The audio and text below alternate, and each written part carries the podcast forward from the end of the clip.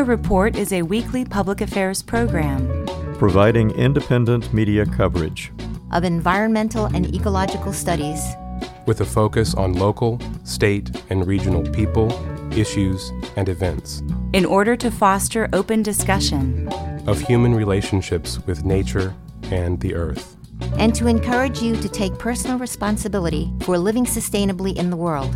Eco Report is produced by an independent team of volunteers working at the studios of Community Radio W F H B in Bloomington, Indiana, and financially supported by listeners like you.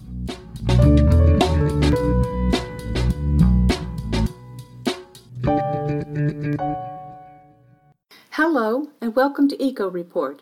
For W F H B, I'm Juliana Daly. And I'm Don Guerra. In today's feature report, Indiana environmental reporter Enrique Sands will talk about the orders by the E P A for P FAS producers to report the chemicals' effect on the environment. But first, today's environmental stories. According to research by the Environmental Resilience Institute, average temperatures in Indiana will rise by five to six degrees Fahrenheit by twenty fifty. The research also concluded that between twenty oh four and twenty eighteen, an average of seven hundred two deaths occurred per year from extreme heat in the U S. The Institute said that increasing temperatures will cause a more significant number of deaths across the Midwest because of the increased frequency, duration, and intensity of heat waves. According to the researchers, the most vulnerable people are those who work outside, are poor, and are unhoused. Also, young and elderly people are especially at risk, as are those with significant health problems. Local government and community leaders, the Institute suggested, should identify local areas at most risk of the effects of heat waves and construct infrastructure for creating shade and reflecting sunlight. Heat islands are areas that experience higher temperatures than surrounding cooler areas. They typically occur in downtown or more populated urban areas. The asphalt in urban areas absorbs heat very well, and those areas become much hotter than in forested or other natural environments. Ships traversing the Saint Mary's River at the Ontario-Canada-Michigan border between Lake Superior and Lake Huron recently came to a temporary halt when a spill of five thousand three hundred gallons of oil occurred. Such a spill is small by oil spill standards. A large spill consists of four hundred twenty thousand gallons, according to the National Oceanic and Atmospheric Administration, or over two hundred nineteen thousand gallons, according to the International Tanker Owners Pollution Federation.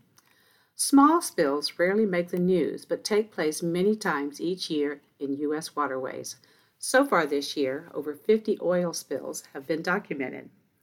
Of the more than forty-five spills that were below the large spill thresholds, they've cumulatively spilled approximately two hundred thirty-four thousand gallons of oil.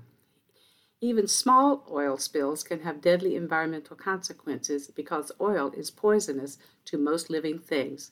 The Saint Mary's River includes marshes and wetlands and is one of the most biodiverse regions in the Great Lakes. Rare and threatened species are among the area's inhabitants.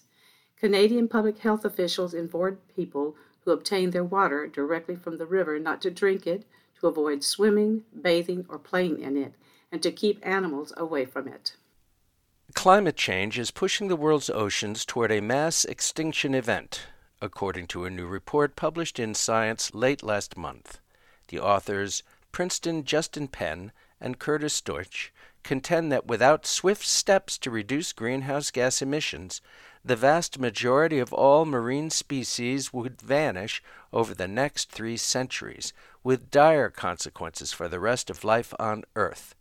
These findings underscore the urgent need to take dramatic action against global warming and to reduce other anthropogenic strains on marine ecosystems. There is still time to limit the damage, but only if the world acts quickly. As a terrestrial species, we often take the oceans for granted, ignoring their centrality to a stable and healthy biosphere and treating them as an inexhaustible repository of resources as if they are impervious to human activity.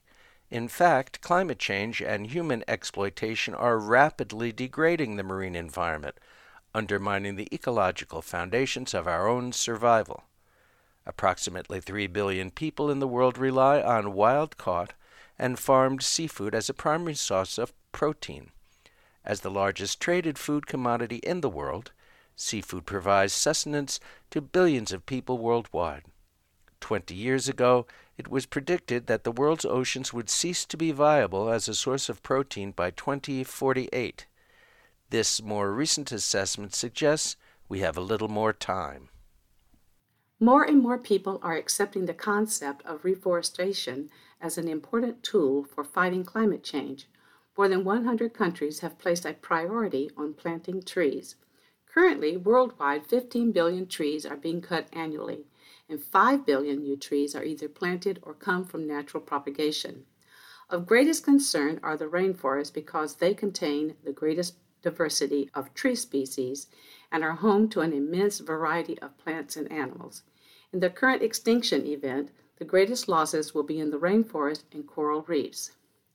There seems to be confidence that by planting several billion trees, everything will be fixed. This view is an illusion. Demand for lumber is ever increasing. Another three billion people are expected by twenty one hundred. They need housing. Ocean levels are expected to be higher by as many as forty inches, driving millions from their homes. We can expect forest fires year-round. Hurricanes are expected to become more intense as ocean temperatures rise. It might be necessary to create another class of hurricanes for those worse than Category five. The pine beetle's territory has opened up to now include parts of the boreal forest. Canada and Russia are now big salad bowls to the pine beetle. The permafrost areas in Canada and Russia are melting, releasing huge volumes of methane gas, a gas much worse than C O two as a greenhouse gas. If we look beyond twenty one hundred, we should expect oceans to rise by ten to thirty feet by twenty two hundred. Billions of people will be displaced. Our nation's capital will need to be moved. The bottom line is, planting billions of trees is good, but inadequate to reduce the threat of climate change. The Westinghouse Electric Corporation, which massively contaminated the Bloomington area with P C Bs and went bankrupt trying to construct four nuclear reactors in South Carolina and Georgia, is busy making nuclear deals in Ukraine, despite the war there. Westinghouse has made a new agreement with Energoatom, the Ukrainian state nuclear operator, to build nine new reactors in that nation. Westinghouse also will supply nuclear fuel to all of Ukraine's fifteen nuclear reactors and establish a Westinghouse Engineering and Technical Center there. Ukraine, a war zone, has seven reactors currently operated. Linda Pence-Gunter, editor and curator of Beyond Nuclear International dot org and international specialist at Beyond Nuclear, points out, quote, "If even one of those reactors were fully breached, or its fuel pool caught fire or suffered an explosion, whether from an attack, accident, or meltdown due to grid failure, the amount of radioactivity released would dwarf the nineteen eighty-six Chernobyl disaster," end quote. Recent Russian missiles have been flying low over a six-reactor Ukrainian site and over three other reactors. "If one of those missiles strikes a reactor," says Gunter, quote, "the humanitarian catastrophe that is already unfolding in Ukraine would be magnified beyond imagination," end quote. Westinghouse not only went bankrupt, it also has a terrible track record of cost overruns, technical problems, and long delays in completing reactors. According to The Atlantic magazine, for the past month, a heat wave of mind-boggling scale and intensity has gripped South Asia. More than one billion people in India and Pakistan have endured daytime highs of forty degrees Celsius or one hundred four degrees Fahrenheit.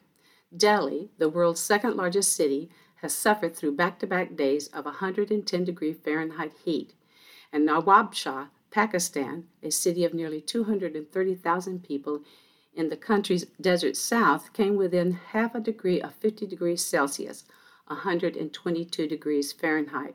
the temperature at which the human body starts to cook. The heat wave has a horrific human cost. Dozens of people have died of heat stroke, according to reports from N P R. It will have a climate cost. Although only the richest Indians own air conditioners, electricity demand is so high that the country is planning to import additional coal to keep its power grid alive. The heat wave will also have an economic cost. The world is suffering through a shortage of crucial commodities, including keystone cereal crops such as wheat. When Russia invaded Ukraine, it scrambled an already strained global wheat market. Russia is the world's largest wheat export, and Ukraine the world's sixth largest, and sent prices soaring. India, which has enjoyed five straight years of record wheat crops, jumped in and offered to export more than usual. For now, the heat wave has thrown those plans into doubt. Some Indian farmers have estimated that ten to fifteen percent of their crop has died, but it's too early to know exactly how the heat wave will shape the crop. As bad as these events are, they are simply a prelude to a hotter world. Many climate scientists are predicting an additional temperature rise of four to seven degrees Fahrenheit by twenty-one hundred. Wells Fargo Bank is the world's second largest financier of fossil fuel projects. Last year it financed forty-six billion dollars in energy projects. The day before the bank's annual shareholders' meeting, a group of climate activists chained themselves to an antique stagecoach in a museum gallery that's part of the bank's headquarters complex in San Francisco. They said they were zeroing in on the bank's hypocrisy, since it's confronted with shareholder resolutions demanding that it stop financing new fossil fuel projects. Police arrested nineteen protesters. In twenty twenty-one, Wells Fargo was the largest single financer of fracking. It lent eight point five billion dollars to frackers, who used that method of extracting gas and oil to revive thousands of depleted wells in the Permian Basin in Texas. Said Alison Kirsch, Policy and Research Manager of Rainforest Action's Climate and Energy Program, quote, "Wells Fargo is the poster child of climate profiteering. We demand accountability because this recklessness will be paid for in human lives," end quote. Involved in the action were the groups Sunrise Bay Area, One Thousand Grandmothers for Future Generations, Extinction Rebellion San Francisco Bay, and other grassroots organizations. The activists said they'll continue their occupation of bank properties indefinitely. A group of Republican-led states has asked the Supreme Court to reinstate a court order blocking a key climate accounting measure put in place by the Biden administration amid a legal dispute with potentially high stakes for climate change regulation. Led by Louisiana, the G O P-led states urged the justices to revive a federal judge's February ruling that temporarily stopped the Biden administration's use of a metric known as the social cost of planet-warming gases to quantify the climate cost and benefits of regulatory actions. In court papers filed recently, Republican attorneys general from ten states trained their fire on the metric at issue, formerly known as the social cost of greenhouse gas estimates, which was first implemented under then-President Obama. Quote, "The estimates are a power grab designed to manipulate America's entire federal regulatory apparatus through speculative costs and benefits so that the administration can impose its preferred policy outcomes on every sector of the American economy," end quote, the group of G O P-led states wrote in their brief. The Obama-era figures gave much more weight to climate damages than figures used under the Trump administration. These social costs have been used to help quantify the climate benefits of regulation, or conversely, the climate cost of deregulation in agency rulemaking. Higher costs of greenhouse gases can be used to justify more stringent regulations. What the Republican initiative says in plain English is that there is no interest in limiting global warming to two degrees Celsius. On June seventh, members of Extinction Rebellion D C, a local chapter of the global climate movement, donned hazmat suits and gas masks to disrupt a legislative session of Washington, D C City Council. they demanded that the council halt Washington Gas's plan to spend four point five billion dollars on new methane gas pipes to bring the fossil fuel into people's homes in the district for cooking and heating. According to Extinction Rebellion D C, this plan would lock in decades of planet heating emissions while poisoning and otherwise endangering D C residents. The activists used loudspeakers to broadcast a speech in which United Nations Secretary General Antonio Guterres states that avoiding a climate catastrophe mandates an immediate halt to all new fossil fuel projects. Said Riley Polka, a spokesperson for the climate group, quote, "We will continue to disrupt politics as usual until the council acts to protect the people it is supposed to serve," end quote. Methane heats the planet twenty times faster than carbon dioxide. Washington's gas methane project would make D C's climate aims impossible to attain. Methane is also a pollutant that causes asthma and early death, especially in children. D C has over six thousand methane leaks, much higher than the national average, and about a dozen are so hazardous that they could explode at any time. Black, brown, indigenous, and poor communities are most at risk. In April, Extinction Rebellion initiated a long-term campaign of nonviolent civil disobedience to end the district's use of methane. The group sent letters and disrupted forums with candidates in upcoming local elections. A study published in the journal Weather and Climate Dynamics reinforces the growing consensus that the hurricane threat to vulnerable coastal communities will keep increasing. The research shows global warming has contributed to a decisive increase in Atlantic Ocean hurricane activity in the last forty years and double the chances for extreme seasons like twenty twenty. That was the most active hurricane season on record, when tropical storms started early, ended late, and included eleven tropical systems hitting the United States, with seven major hurricanes and one subtropical system even making it all the way to Portugal. Every single mile of the U S Atlantic coastline was under a tropical storm watch or warning during the twenty twenty season. The study reinforces the growing consensus that vulnerable coastal communities need to prepare more for years like twenty twenty, said lead author Peter Fleiterer, a research scientist from Climate Analytics, a nonprofit climate science and policy think tank. In a blow against the climate crisis, ten climate activists from Extinction Rebellion have glued themselves to the doors of a European Commission building in Brussels.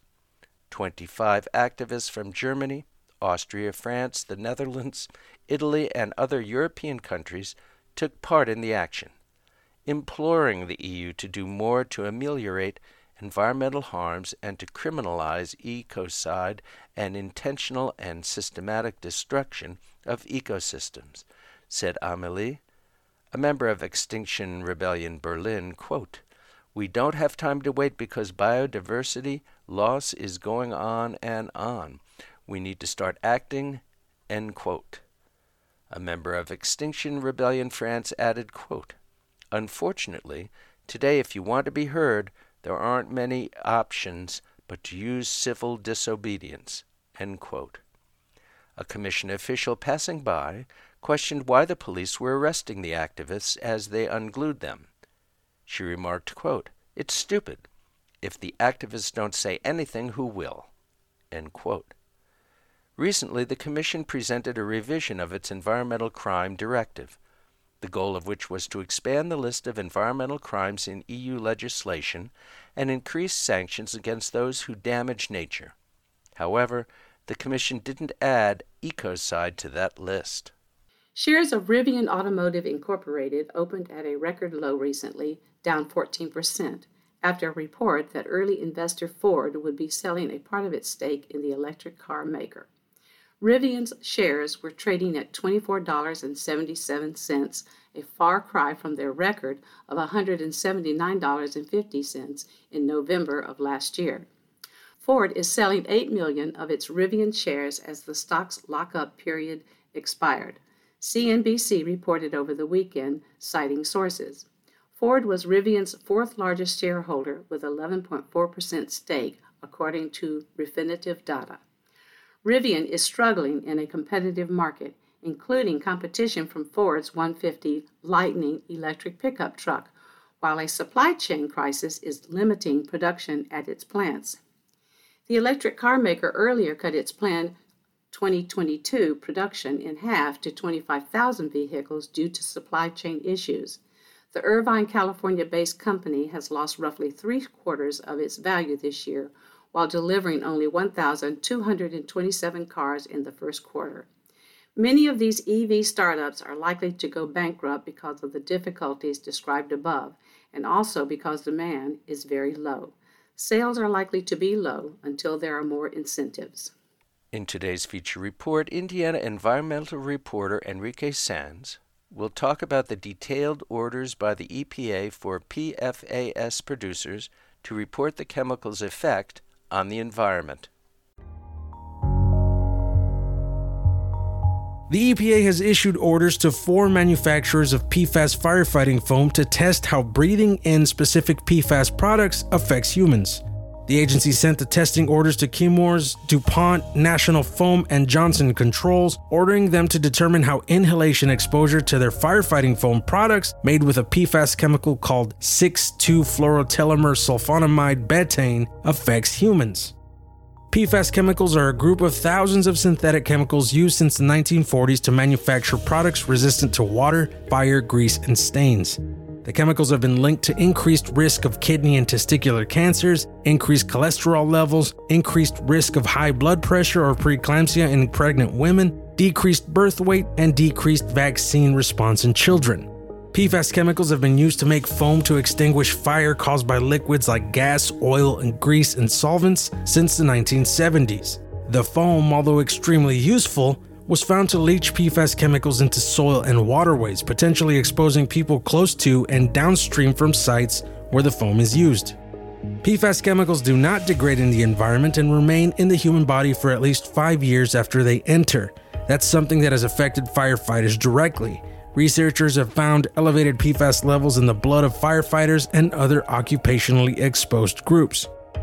But despite a breadth of knowledge about some P FAS chemicals like P FOS and P FOA, data gaps exist on the effect of other widely produced and used P FAS chemicals like six two fluorotelomer sulfonamide betaine. The E P A said the testing orders will help fill those gaps. The E P A has the authority to issue the orders due to the Toxic Substances Control Act, a nineteen seventy-six law, which gives the agency the authority to require certain reporting, record-keeping, and testing requirements, as well as the power to impose some restrictions relating to chemical substances. The testing will include an analysis of six two fluorotelomer sulfonamide betaine's physical chemical properties, its toxicokinetic properties, or how it's absorbed, distributed, metabolized, and excreted, and how much of the chemical enters the body when inhaled. Here in Indiana, the state is confronting its own potential P FAS contamination. In twenty twenty, state lawmakers banned the use of P FAS firefighting foam during training, except under certain circumstances. The Indiana Department of Environmental Management in twenty twenty-one launched a three-phase P FAS sampling project for community water systems. In its first phase of testing, the agency detected various P FAS chemicals in the treated drinking water of at least ten community water systems in Indiana, serving between thirty-three hundred and ten thousand customers. I D E M will now test water systems serving less than thirty-three hundred customers and will test the state's largest water systems beginning in twenty twenty-three. The state has also established a voluntary program for firefighting departments to rid themselves of P FAS firefighting foam stockpiles at no cost. It's called the P FAS Foam Collection Initiative. To learn more, you can check out our website, indiana environmental reporter dot org. For Eco Report, I'm Juliana Daly. And I'm Don Guerra. Here at Eco Report, we are currently looking for reporters, engineers, and segment producers. Our goal is to report facts on how we're all affected by global climate disruption and the ongoing assaults on our air, land, and water. We also celebrate ecologists, tree huggers, soil builders, and an assortment of champions who actively protect and restore our natural world, particularly those who are active in South Central Indiana. All levels of experience and all ages are welcome, and we provide the training you'll need. W F H B also offers internships.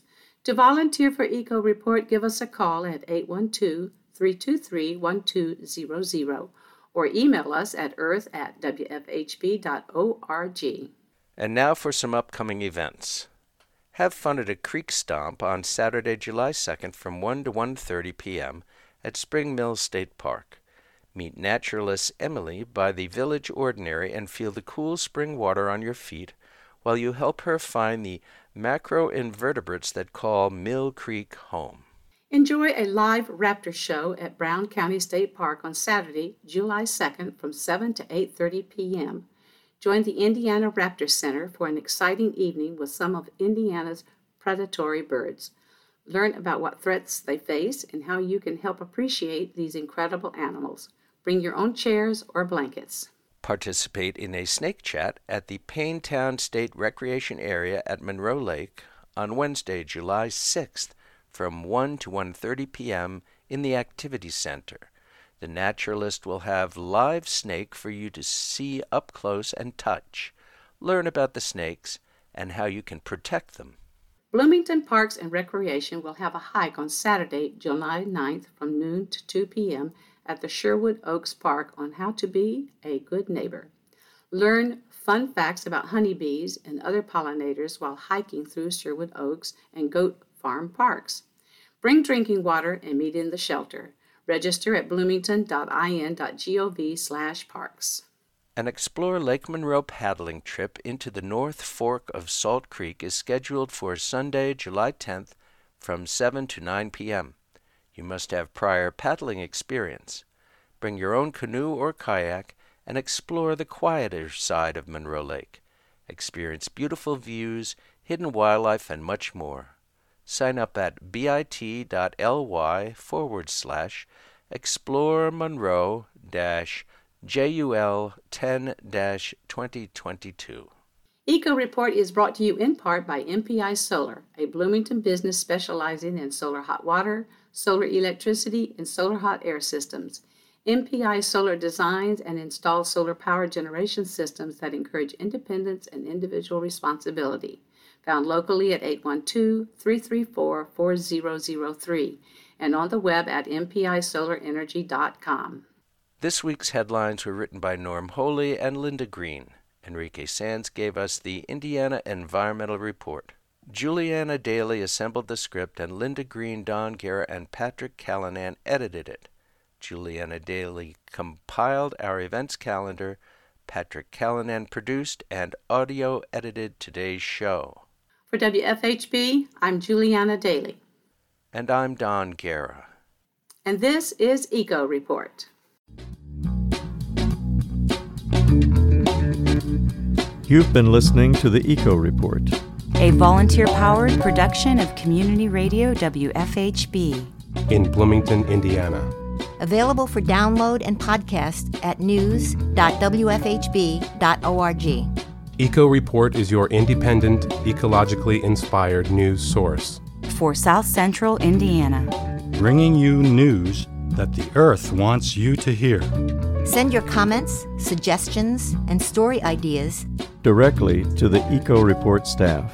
The email address is earth at w f h b dot org. That's earth at w f h b dot org.